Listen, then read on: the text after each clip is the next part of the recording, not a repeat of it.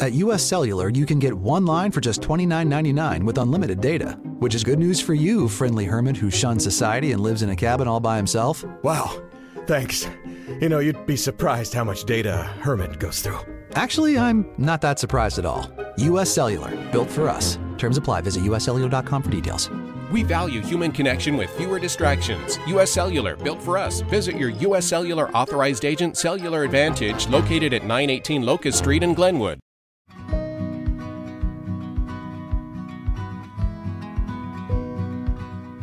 Welcome to the Life Lessons Podcast. I'm Gin Stephens. I'm a retired teacher, the author of several books, including the New York Times bestseller Fast Feast Repeat, and I love nothing more than building community. And I'm Sheri Bullock. I've spent my life helping others through my work in healthcare and as a volunteer for various organizations. We are friends who share a love of learning, problem solving, and bringing people together. Each week, join us as we share inspiring stories and bring you new ideas designed to help you live your best life. So now let's learn something new, get inspired, and have some fun.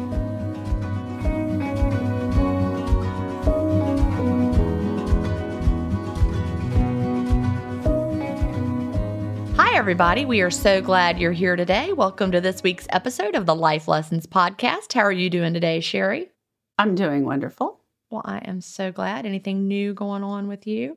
Well, let's see. Tuesday is usually date day with Eric, but we did not have a date yesterday. We painted. Well, that's a date. Well, kind of. A painting date. It kind of was. Here's the funny part. He likes to roll because I don't know. He thinks that's the man's job, I guess. And then I have to edge everything in. So maybe because rolling is less detail oriented and uh, edging well, is hard. Ex- yeah, I, I guess. I don't know. That would be my thought. he's like, well, I'll roll if you edge. And I'm like, oh, great. That sounds fun because that's the funnest part of painting, right? right? I could roll all day. And uh, so he was done rolling. We painted like three walls. He was done rolling in, I don't know, 30 minutes maybe. Meanwhile, four hours later, I'm still edging in around the baseboards and the windows and the ceiling. And yeah. And then he was like, How long is this going to take you? I'm like, Dude, you are welcome to pick up another edger and a paintbrush and jump in. Yeah. He's like, No, I already did my job. ha. Huh. Like, thank you. You know how I would thank feel about that one. I know. so he did a lot of sitting on the couch watching me work and commenting okay. and critiquing me. Yeah. All right. Yeah, which he says it's not critiquing. Okay. It's helpful, constructive criticism. He's like, "What? I love you so much. I would never say anything bad about you. Why do you always think I say bad things about you?" And I'm like, "You're always critiquing me." And he's That's like, "No, funny. I'm just giving you a hard time." Well, he does do that. I hate painting. I'm also really bad at it. So he says you take it so seriously when I pick on you and give you a hard time, but I pick on you because I love you. And I'm like, yeah. well, I guess maybe I said, you know, you carry some trauma with you from your past. Maybe I carry a little trauma with me from my past. Yeah. Yeah. Well, so anyway, maybe I do take it personally when somebody tells me I'm not doing a good job. You might want to negotiate it differently next time because I know he really likes well, this is what we said. So this is what we're doing. So maybe next time say, all right, you roll until you're done rolling, then you will edge. And as long as you've said it ahead of time, and then we both stop when we're done with all of it. Mm-hmm. Yeah. Because right? if you'd said that ahead of time, that would have been more fair. Like I absolutely don't trust him doing this up along the edge of the ceiling. Pretty sure I would have wall paint all over my ceilings. Ah. Uh, but I have to paint all the baseboards anyway. So I wasn't even being careful with the baseboards. Okay. That's that what I'm going to do when we finish. They redid our floor before we bought the house and mm-hmm. they put all new baseboard trim up. And I've come to realize it was never painted, it's just primer. Oh, wow. So it's just like dirty and gross because that primer just has attracted the dirt. So when uh, we get off here, I'm going to go prime all of the trim work. And then my mother in law is coming over tomorrow. She's going to help me paint it. Well, she loves fun. to paint like cabinets and trim work. That's like well, that is thing. very lucky. That's a so fortunate... I'm going to let her do that while I paint my fireplace tomorrow. Awesome. We'll have fun. I can't wait to see it. Yeah. it's one of those things. We've lived here almost five years. One of my priorities was to remodel our kitchen. Yeah. And so I was like, well, I'm not going to do anything with the main part of the house until I redo the kitchen. Well, it'll be five years in April that we've lived here. And I was just sick of it. So I decided to just, and, and the kitchen's on hold. I mean, let's face it, you still can't get stuff. Yep. Everything's so expensive right now. Well, and if you'd have remodeled it five years ago, you'd already be tired of that backsplash. That's, what I'm quite thinking. likely. Well, you know. So yeah, I've just decided I'm on the I'm on a two year plan now. There you in, two years, my goal is to redo the kitchen, and I'm hoping by two years from now, maybe the world and construction and supplies are back to normal. I hope so. well, now it is time for our weekly good news segment. And today we have a shout out from Danielle Conlon. And Danielle, if I didn't say your name right, I'm sorry. That's how I read it. Is that how you would read it, Gin? Yeah, I think so. Okay. It's Danielle with an E instead of an A. So Danielle, I'm, maybe. I'm, I'm Danielle. assuming it's Danielle. She wrote, as an educator of almost 20 years, last summer I decided to seek employment to earn some extra income and help my two preteen boys become a bit more independent at home. I started answering phones at a local care center as well as working for the activities department. This meant I spent my days reading to, painting the nails of, feeding, or just conversing with those living at the care center. I thoroughly enjoyed my time, but only worked a few days a week, and I was able to return to teaching in the fall.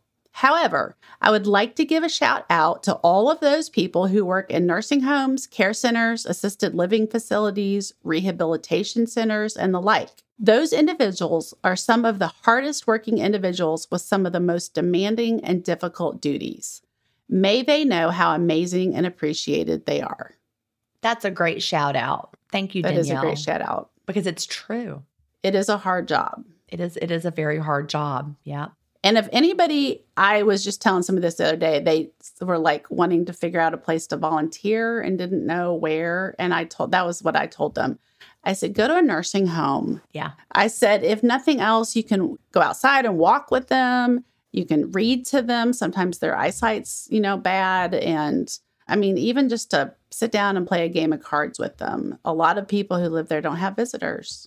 Yeah, that's a great idea. Well, listeners, we need your stories. Send your good news story to connect at lifelessonscommunity.com. We want to hear about companies that have given you exceptional customer service. Give a shout out to a special someone in your life. Tell us an amazing story or share anything that might be inspirational to fellow listeners. We look forward to hearing from you and sharing your good news in an upcoming episode. Before we get to the life lesson of the week, I want to take a minute to tell you about one of the companies that helps make it possible for us to bring you the podcast. Today, I want to talk about my favorite clean skincare brand, Beautycounter. There are three products in my arsenal that I absolutely love. I've talked before about the All Bright C Serum, but since I started using it, they have developed two more products in the All Bright line the All Bright Triple Acid Alpha Hydroxy Toner that has several powerful ingredients designed to exfoliate and smooth the skin. Uh, it actually has kombucha in it. Did you know that, Gin? I did not know that. Yeah. The All Bright C Serum, which I've used for a long time, uh, is an ultra potent 10% blend of two forms of vitamin C, turmeric, and camu camu, which instantly brightens skin and helps even skin tone. The antioxidant rich formula also helps defend skin from the damaging effects of environmental stressors, revealing a more youthful looking complexion with a reduction in dark spots. And it's definitely helped my dark spots. And it helps just even out your skin tone. And then last, the brand new All Bright facial oil. And I know it sounds weird to put oil on your face after cleansing and moisturizing. I probably would not have ordered this, but they sent me some for free to try, and I love it. It absorbs really, really quickly. And this selected blend of oils, they help hydrate your skin and improve the appearance of radiance. They're made with omega rich marula oil for intense hydration and antioxidant vitamin C for, again, brighter, even skin tone. I really love it. I've been using all three since Christmas, and I have noticed a dramatic difference in my skin tone and brightness. Like, even my skin was starting to feel the winter blahs. So I'm feeling bright and beautiful again. If you want to learn more, visit beautycounter.com slash Sheri Bullock or lifelessonscommunity.com slash beauty counter. And now it's time for our life lesson of the week. Today we are joined by John K. Ross, co-host of the Big Picture Retirement Podcast. He is the founder of one of the largest estate planning and asset protection law firms in Texas, Ross and Shoalmire, which was founded with the goal to be the best resource in the community for estate planning, elder law, and asset protection. John has assisted countless families in designing asset protection strategies. He helps the elderly protect their life savings from nursing home costs, and he helps develop plans for disabled individuals, including special needs trusts, in order to maximize their quality of life and preserve needed resources. So, we are so glad you're here today because this is a very common topic in the Life Lessons Facebook community. I think most of us are really unprepared. I think it's true. For what happens after we pass. No, and and and really not even then, but before. When you get oh, when yeah. you get sick, when you get right. aged, and then passing. But yeah, people are just not they're not prepared for any of it, really. Typically. Well, we are we are definitely not prepared. Chad and I are so like. I think probably a year and a half now. It was during the early COVID days. We actually did an episode on being prepared for emergencies. Like, what happens if you suddenly end up in the hospital for a month? Like, who's taking over your household management and paying your bills so you have a house to come back to? And who has access to your finances? And, you know, we, we touched a little bit on, you know, end of life and wills and trusts a little bit. And at that point, so many people were like, oh gosh, I need to do something about that. Well, here we are like a year and a half later. And what have we done? Gin and I oh, have still done nothing with that. And I'm sure many of our listeners are in the same place. And I think because some people just don't know where to start. So you just put it off. Yep. So before we get into the the nuts and bolts of today, John, what is the overall lesson you hope to share with our listeners today? I think when it comes to the planning and planning for your future, what you're really doing is you're creating a legacy that when you're gone, there's two things that your family's going to remember about you. They're going to remember all the the fun times and the soccer games that you attended and and all the cool stuff, right? Or they're going to remember the train wreck of court systems and lawyers and expense and cost and that will be your legacy. And I don't know anybody that wants that legacy. No. Right. Right. Yeah. So Definitely so we want not. the other one. That's the, right. the life lesson is don't leave that legacy. Don't leave that mess for your family. Okay. Yep. All right. This is the time I'm going to do something about yeah. it, Sheri. I well, and this has really been in the forefront of my mind recently because my very good friend, her mom passed away a couple months ago, and she was having a lot of paranoia towards the end of her life. And so she was hiding money and like hiding money even from her husband and had like a safety deposit box that nobody was a beneficiary of. They have spent over $4,000 trying to get into this safety deposit box, which made me think I'm 49 years old. I have no will, I have no trust. My house, my cars, my checking accounts, my savings accounts, they are only in my name. My husband is on nothing. So if I came to you today and I said, "Where do I start? Help!" like where where do I start? Yeah, so I mean the first thing is is there's going to be some basic stuff that that everybody walking around should probably have in place. You know, people will ask me they say, "John, how old do you need to be before you see an elder law attorney?" And my, my answer is the same every time. You need to be 18. Things like incapacity don't don't have a, an age that's true. Minimum, right? Right. I mean, surely uh, you ever try to call the phone company and your name's not the one on the account? Oh, exactly. Yeah. Right. Right. I mean, you know, I, I, have to drag my wife to Verizon if I want to upgrade my cell phone, right? She's that's the one true. that set up the whole account. Yeah. And and while that's inconvenient right now, if she has a stroke and she's never going to speak again, we've got a problem. Right. I'm stuck with whatever edition phone I have. you know? iPhone 12 for life, John. yeah, yeah, I right? get it. There's four basic things. And the, the first one would be a durable power of attorney, something that would allow somebody to handle business type decisions for you. This could be, again, dealing with that cell phone or paying your bills, accessing bank accounts, things like that. Basically, everything except medical because that's a medical power of attorney. That would be number two. somebody who can make medical decisions. You know, if you're at the hospital and you're unconscious and you need surgery, somebody has to tell the doctor whether or not to do the surgery. Do you suggest those two people be different people? Well, I guess if you're talking about your spouse, often you would appoint, you know, I would appoint my spouse to make business decisions for me, and I would appoint my spouse to make medical decisions for me. Although, I just in my own family, when I did this stuff for my parents, you know, I said, oh, well, y'all point each other, and then I'll be the first backup. I'm an only child, so really going to be the only backup right there. So, but when we got to the medical decisions, my mother said, uh, you know, I actually don't think I want your dad on there making medical decisions. I was thinking the same thing. When his mother, my grandmother, when she had a stroke and she was she was essentially brain dead, she was on life support and my grandfather, my dad, my aunt, they just could not make the hard decision. Right. And that is a tough decision. I mean, it really, really is.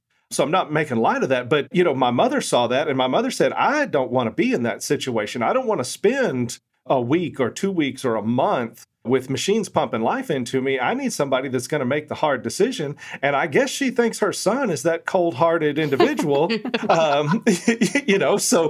Well, so you're a skip, lawyer, John. No, I'm sorry. Sorry. right? But, but yeah, so, so yeah, to your question, yes, they, they could be the same people, they could be different people. It's really going to be more about family dynamics and, and who you've got and who yeah. you trust. Number three kind of is the companion to the medical. There's the law out there called the Health Insurance Portability and Accountability Act, better known as HIPAA. And that says nobody gets to look at your medical information without your permission, not your spouse, nobody. And so number three would be a HIPAA release, right? So I have four children. They're all technically adults but not necessarily what I would call right. mature, responsible citizens of the world just yet. you know what I mean? I got it. I, I Gin have, and I have two, a couple two kids, and one of them is like that. The other one, he could run all of our lives, but maybe I'm not prepared to have them make medical decisions right. for me, but I might still put them on the HIPAA release so they can at least call the hospital and find out how I'm doing. Okay. Right right? And then the fourth thing is relates to that end of life decision, and that is called various things a living will, an advance directive, a directive to physicians. You'll hear lots of different names for the same thing. But this is you telling the rest of the world whether or not to keep you in that persistent vegetative state or that on the, the life support machines if all they're really doing is just prolonging the moment of your death. You're not actually going to get any better. Right, right. But, you know, modern medicine's miracle. It, they can keep that body alive. Right. Do you want to stay like that or not? And you put it in writing. That way everybody knows. Mm-hmm. And and I will say often the end result there is going to be the same no matter what. Right. Mm-hmm. I mean, if you're in that condition, you're going to die. It's right. just a matter of you are you going to die today or are you going to die, you know, next week, right? But I will tell you the real reason why you have that document. If this is your loved one, and you're there in the hospital room, and the doctor comes in and says, Your mom is going to die. She's on these machines. What do you want to do? And you don't know what she would have wanted. So you make the choice, and she dies. Right. Or the doctor comes in and says, Hey, your mom has this advance directive. She would not want to live like this. Are you okay with us following her wishes and turning off these machines? Right? And you say yes. So, in the first example, you made a decision to terminate your loved one's life. In the second scenario, you followed your loved one's wishes. You walk out sad, but comforted. Right. right. In the first scenario, you walk out sad and questioning your decision, possibly forever. Absolutely. That's an excellent yes. point. All right. So now these these four things are so simple just to get That's a heavy with. burden to carry yeah. too. It is. Yep. And really I I make my four kids, I have made my four kids sign all four of those the day they turned 18. Oh good. Okay. okay. You know, if your kid is off, if your 18-year-old is off at college and they get into a car wreck and they have a brain injury, you can't access their school records, you can't deal with their apartment lease. They are an adult. In fact, you can't even talk to the health insurance company about their care, even if it's your policy. Wow. Because that, w- that would be a HIPAA violation. They're 18, and unless they have authorized you to have access to their medical information, you don't have it. So you're telling me I got to get those for my boys right now because they're 23 and 24. I got to get going with that. All right. Absolutely. Wow. Yeah. I, I, I guess I didn't even think I work in healthcare too. I mean, I guess I just think like, you know, we have young adults that come in as traumas all the time and their family shows up and the doctors tell the family what's going on. But technically I they're mean, not supposed to. Well, and but uh, you know, and there's also a difference between a crisis medical situation where you're you're making the emergency medical treatment decision versus a chronic issue versus say a chronic issue or you know i had a client he uh, he went through the back of a suburban on his motorcycle uh, rear-ended it had a catastrophic brain injury and he's in a you know he's on the machines he's he's in a coma essentially forced coma the doctors say there's basically three choices we can leave him like this and he'll spend the whatever days he has remaining staring at the ceiling, you know, unresponsive. We think we can cut off the left half of his brain. And if we do, he'll walk out of this hospital. But we'll probably kill him trying to cut off half of his brain. Wow. Now somebody's got to make that decision. Yeah. Right? Mm-hmm. You know, the, the hospital's not making it. And they want to be dang sure the person that they're relying on to say go for it has the authority to do it because right. they don't want to find out later that they did it the guy dies on the operating table and then they get sued by a different family member who who did have the authority to make that decision right right yeah.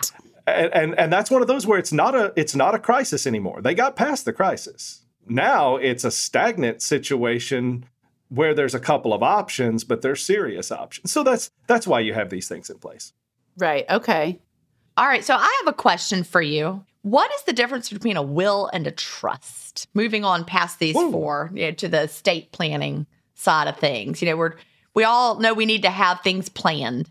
Right. So that's a big question, but I, will try to. I'll try. No, no, but I'll try to. I'll try to break it down. But let me let me back up real quick and just talk okay. about how things would pass at death. Okay. So, for example, let's say that I name you as the beneficiary on my life insurance policy, right? So I get my policy, I say, well, I like that Gin person. She's just awesome. So I'm going to write her name you, on John. there, right? Yeah. The problem is, a couple of months go by and you don't write, you don't call, you don't, you know, give me the little heart on my Instagrams, and so I get mad one night and I make me out a will. And in my will, I say I have this life insurance policy that is payable to Gin, but I don't want her to get a dime of it. I want my life insurance to go to Sheri.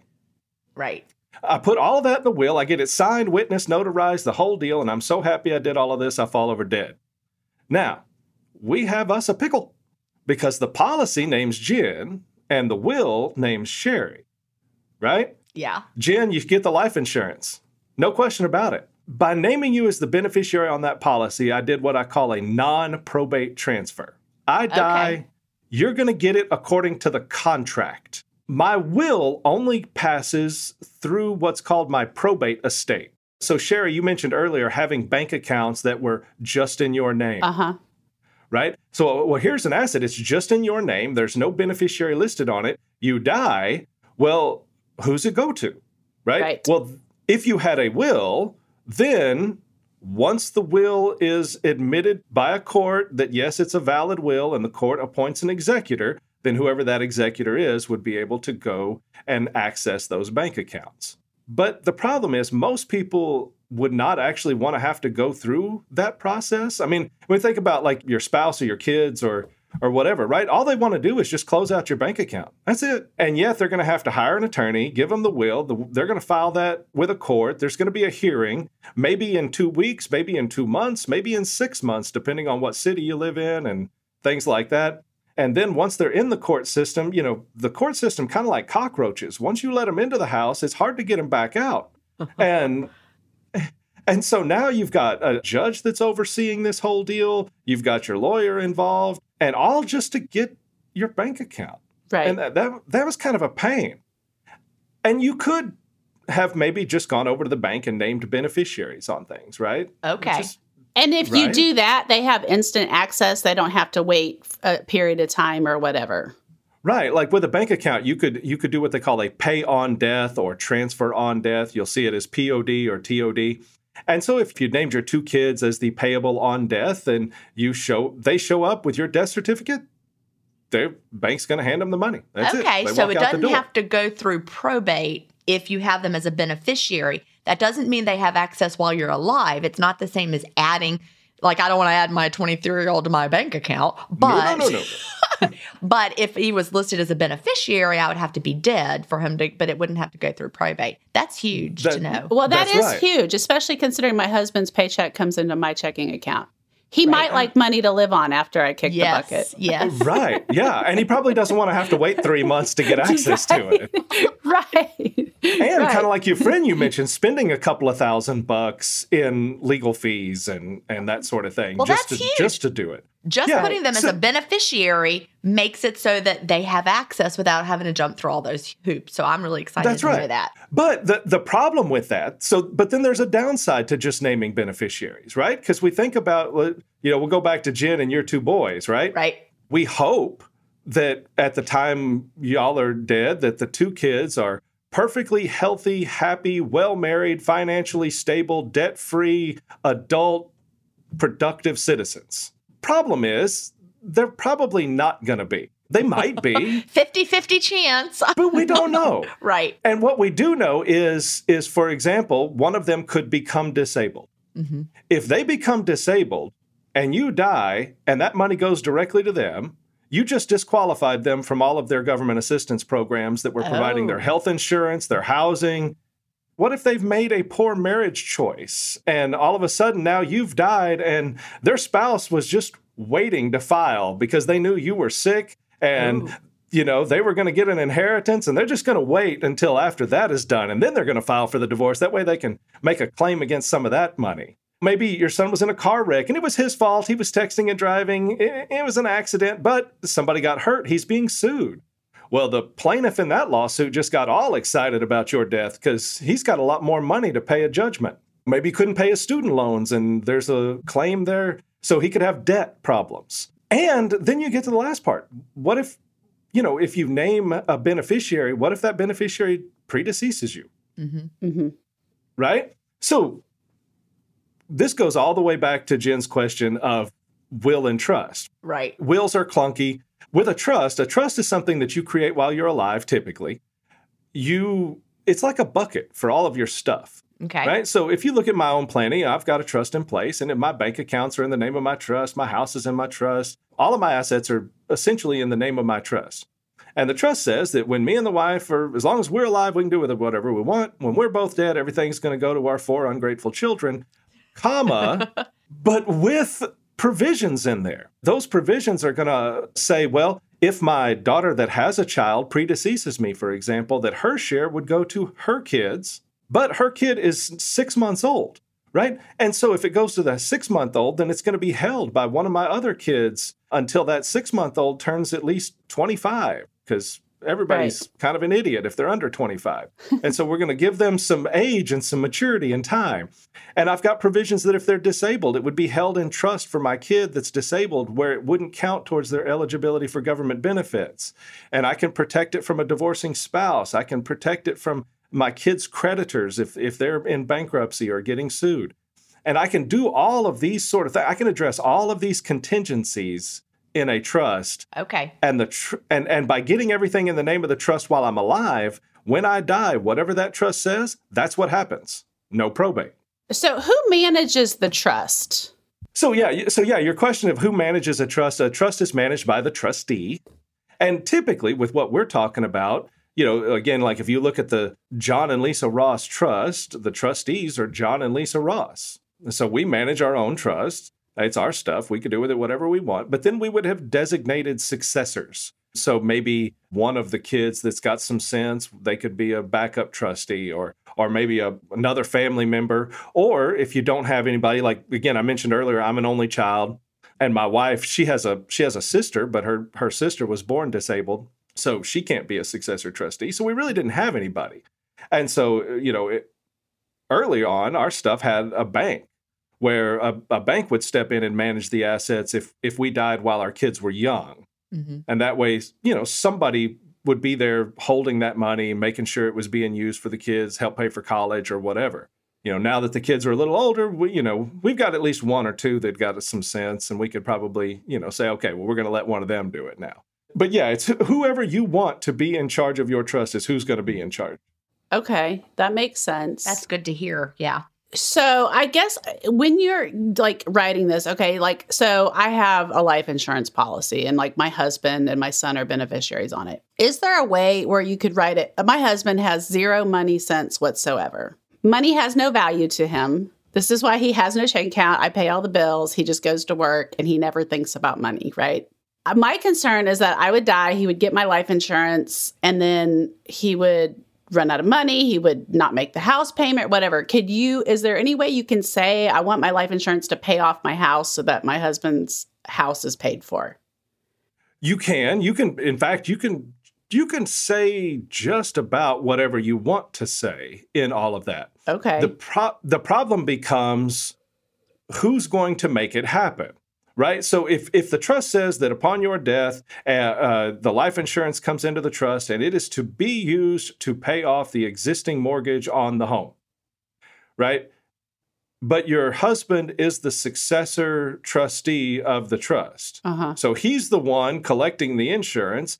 And yeah, he's supposed to follow the trust, but it's not like there's a trust police force out oh, there. Oh, okay. So it's not governed in any right? way. And so and so if he doesn't do that and decides, well, I'm just gonna, you know what, I'm gonna, I, have got a lead on a horse. I'm going to the track, and and first thing I'm gonna do is double the money. Then once I double it, and then I'm gonna pay off the house and keep the other half. Right? This this is a great plan, and well, there's nobody really stopping him from doing that. Uh huh. Right. So you know one of the hardest things for us to do is is protect people from themselves. Uh-huh. and really from that standpoint you either have to take away access or you have to take away control. And and so for example you say okay well at my death i'm going to have somebody else who's in charge of my trust. And they're going to collect the assets. They're going to pay off the house with the collected assets and then they're going to distribute the house to my husband. I gotcha. Now it's his house, right? right? And it's all paid off. Right. But you you tried to protect him from himself by taking right. the control away. Uh-huh. Things like that. But that's you know, and particularly in a husband and wife situation, that's tough. But we see it a lot in older folks, right? Uh, you know, if you get Alzheimer's, you're going to need protecting from yourself. Yeah. Mm-hmm. So that's often a place where you, you know, like with my parents, for example, they were the trustee of their trust, then I was the backup. Now, as they're rolling into their 80s, they and I are all co trustees. So now I can do stuff concurrently with them. I don't, I don't need to right now, but I could, if I needed to, go get copies of their bank statements or call their financial advisor and see what's going on in the account. And so if they're sending money to Nigeria, because they think they won the Canadian lottery. Um, and somehow those payments are due to Nigeria, which is an exact case from another family. Um, you know, at that point, I would know what's going on. I have access in there. And there's provisions in their trust that if they're making those kind of decisions, I can get a letter from a doctor that says they're incapable of making their own decisions and remove them as a trustee. And now they're not a trustee on their trust at all anymore. Yeah. Okay. Um, so you know, again, just trying to think, and and it, this is all a moving target. It's you know what you're doing for somebody who's in their 40s is going to be different than what you're doing for somebody who's in their 60s, and probably different than what you're doing for somebody in their 80s. And when you set up a trust and all your money, your real estate or whatever is in a trust, um, the I get are they the beneficiaries of the trust? Is that what you call them? The the people the, who benefit from your trust are they beneficiaries? Yep. Okay. Yep. Are do they do they pay inheritance taxes? Do you avoid taxes by having a trust versus a will? How is can you explain that a little bit? Yeah, so a couple of things. So right now uh so first of all, generally speaking, there's no tax on the receipt of an inheritance. Right? So if if I left you a hundred thousand dollars right now and I died, I left you a hundred thousand, you get the hundred thousand, that's tax free to you.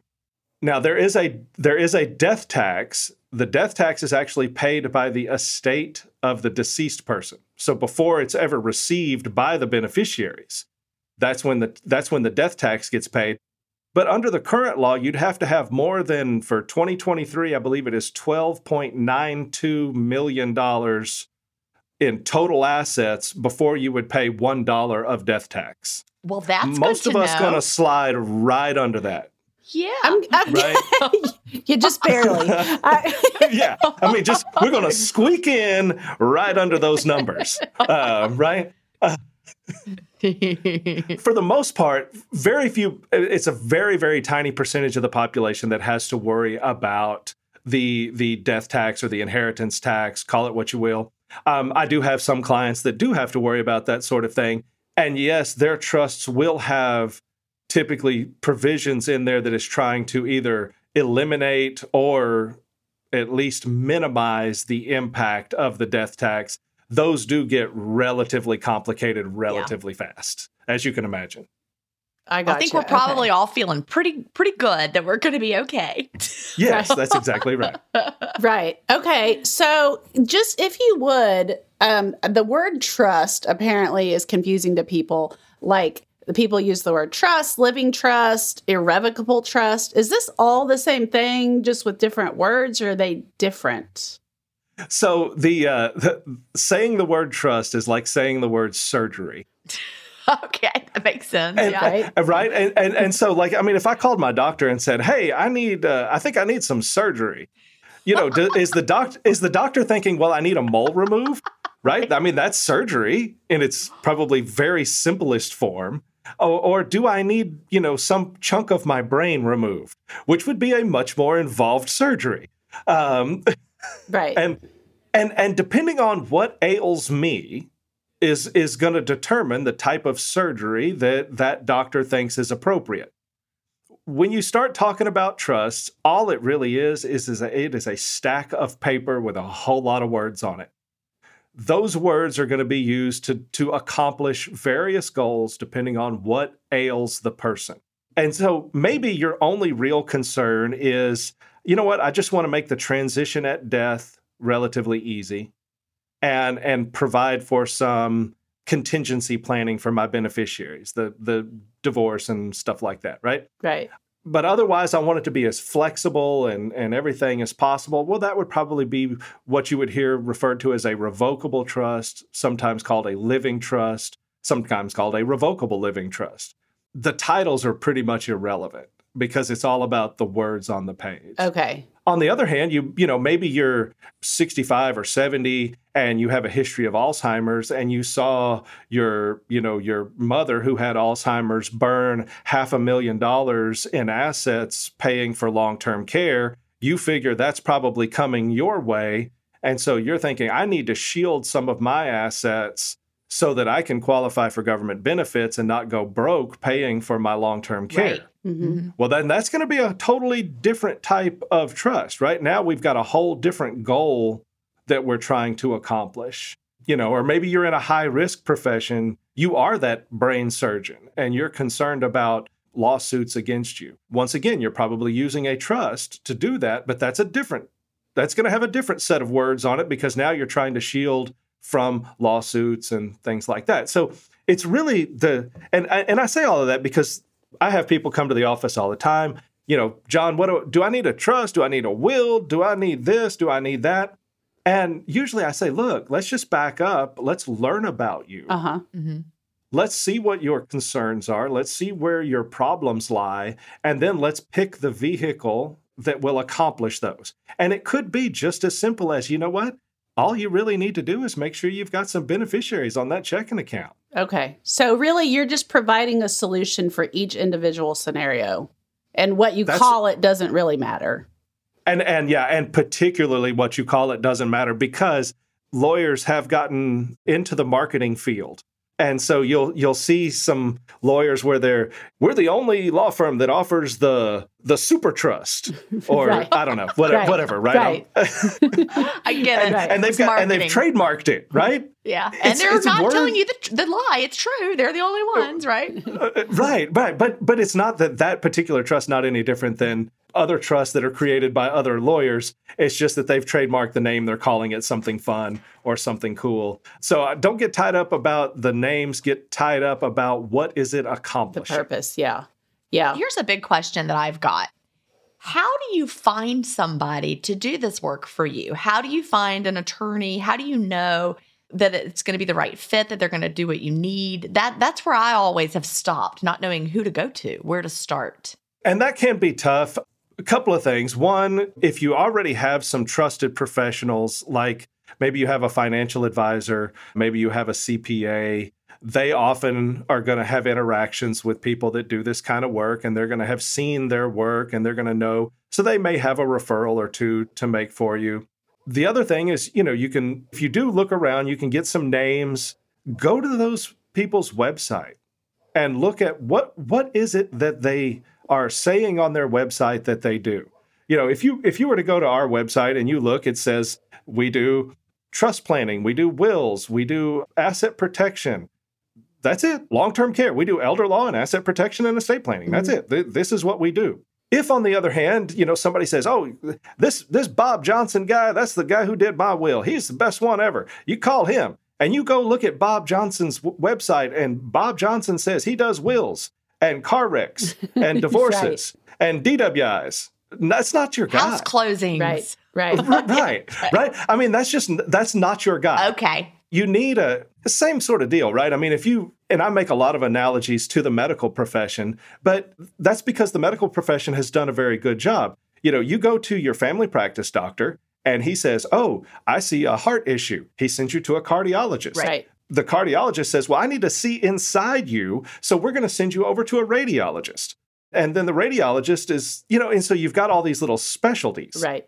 The law has gotten so complicated mm-hmm. that you really have to be a specialist if you're going to do a good job for the client. I tell people all the time, I say, you know, if you heard me talk today and you think, man, that John seems like a sharp guy, and then tonight you get arrested doing whatever it is that you do out there, don't call me. yeah. Right? I mean, if you watch Law and Order episodes, you probably know more criminal law than I do. Yeah. And so, yeah, you want to look for somebody that does that. There are a couple of, for example, I'm a member of the National Academy of Elder Law Attorneys. Elder law attorneys are people who are devoting at least 80% of their practice to this type of stuff. And their website, naela.org, NELA.org, right on the front page, it says find an attorney. You can put in awesome. a zip code and you can find here are elder law attorneys. These folks are typically going to be experts in wills and trusts, long term care planning, disability issues, that sort of thing. And then once again, you can click through, look at their website, see if that's person looks like somebody that that you want to do business with and then from there you can just interview them and ask and talk to them and if you get a good feeling from them great and if you don't go somewhere else if you have a good relationship with a banker like would a banker know of a good estate attorney or not how how much do you interact with them I, you know, I, I typically, uh, you know, in, in our practice, we interact with a lot of bankers, we uh, a lot of financial advisors, lots of CPAs, because we're dealing with people's assets. Okay, right. And so, when you're dealing with their assets, you're going to be dealing with real estate agents and and bankers, and and so I get I get referrals from all kinds of different sources out there. So yeah, you you know, any professional that's dealing with other people's assets and wealth Right. Those folks are probably going to have a few names that they might could provide for. Okay.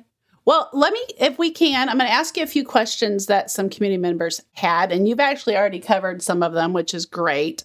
Somebody wants to know they said they wrote a will when their son was young and he's 21 now. Do they need to rewrite their will or does he automatically just get everything? And I think your answer is probably going to be it needs to be updated, huh?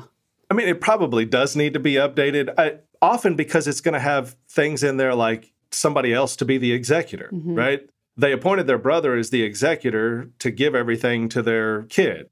Well, if they're leaving everything to their kid and he's an adult now, it might make more sense for the kid to be the executor. Right. Why get the brother involved at, at this point, you know? And it, it may also have all kinds of other stuff in there about trust for the minor kid until he turns a certain age or right. things like that. So yeah, I would I would at least have that looked at.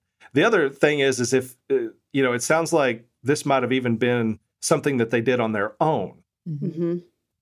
and I, I bet at least maybe once a week, maybe uh, once every two weeks, but I bet I see a a will that was self prepared that is invalid okay. because the person did not meet one of the myriad requirements in order to make a valid will. They just didn't know. They thought they did it right, and they didn't.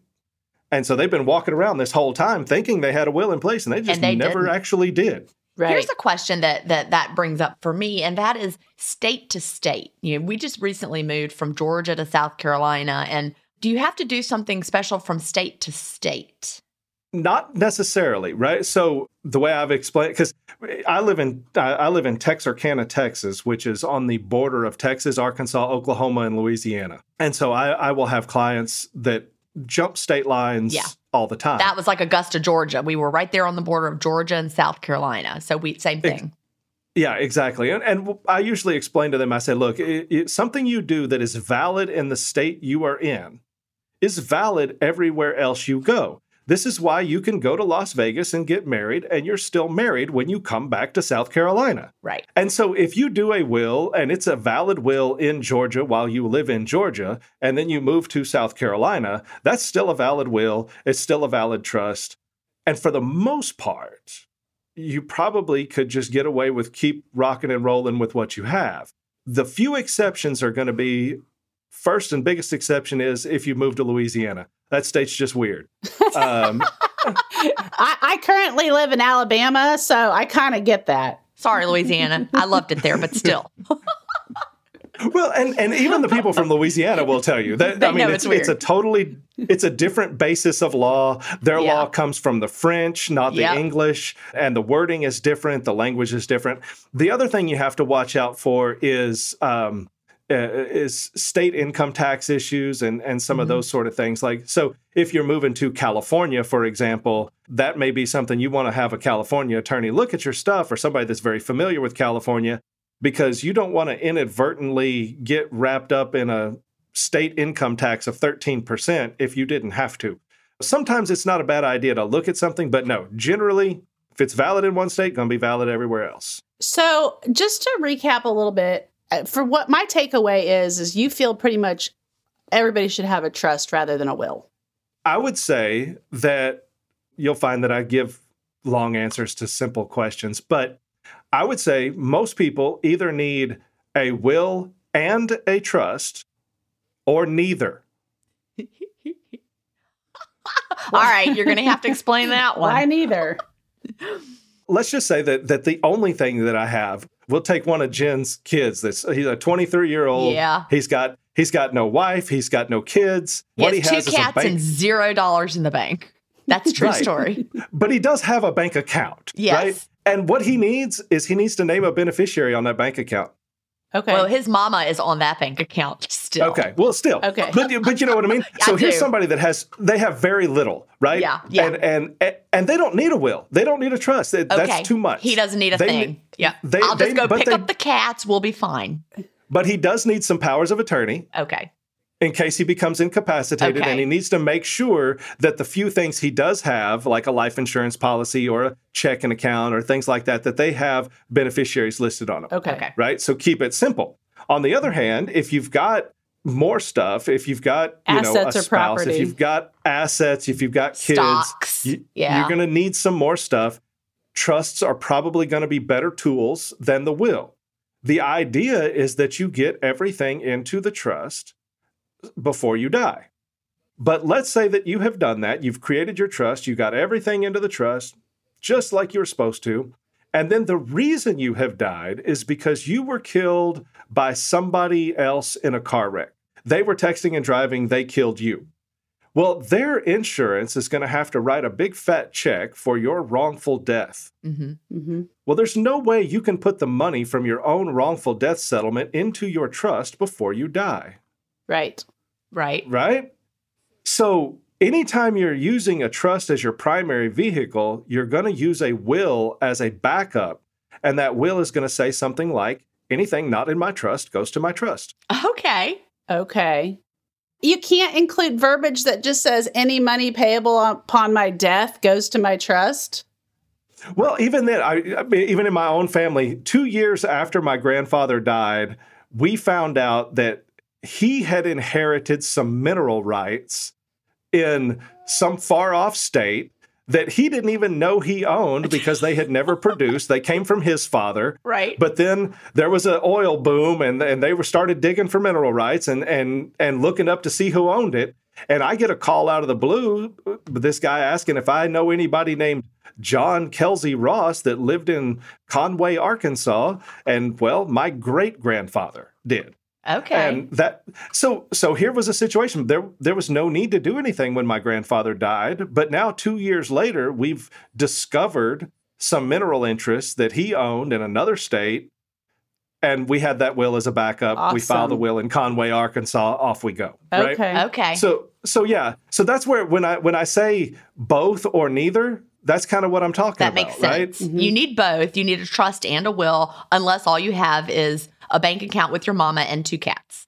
There's one other thing that you did not bring up that I would like to ask because I think more and more in the digital age, this is important. And that's like, is there some sort of digital power of attorney or digital rights or something like Gin and I co host this podcast together? If like Gin died, how do I retain property of everything we've done, so to speak? That's a good question. Yeah, and the the digital world is a challenging and moving target. You know, so for example, in my powers of attorney that I draft, I've started including provisions for password retrieval, digital assets, uh, specific provisions granting somebody power over. And I mean, you don't have to have a podcast to have a digital asset. Yeah. Anybody that's ever taken a picture with their cell Right. phone and uploaded it into their Google Drive has a digital asset.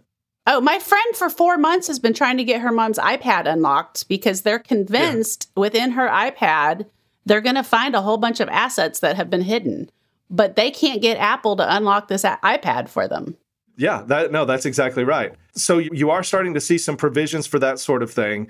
The companies have gotten a little bit better about it. Uh, you know, on Google now, you can go in and name essentially a, a death representative. You go into your account settings. You could do the same thing on Facebook now. You can go in and buried in all of the you know account settings. You can go in and name a, a person to take over your account after you're dead.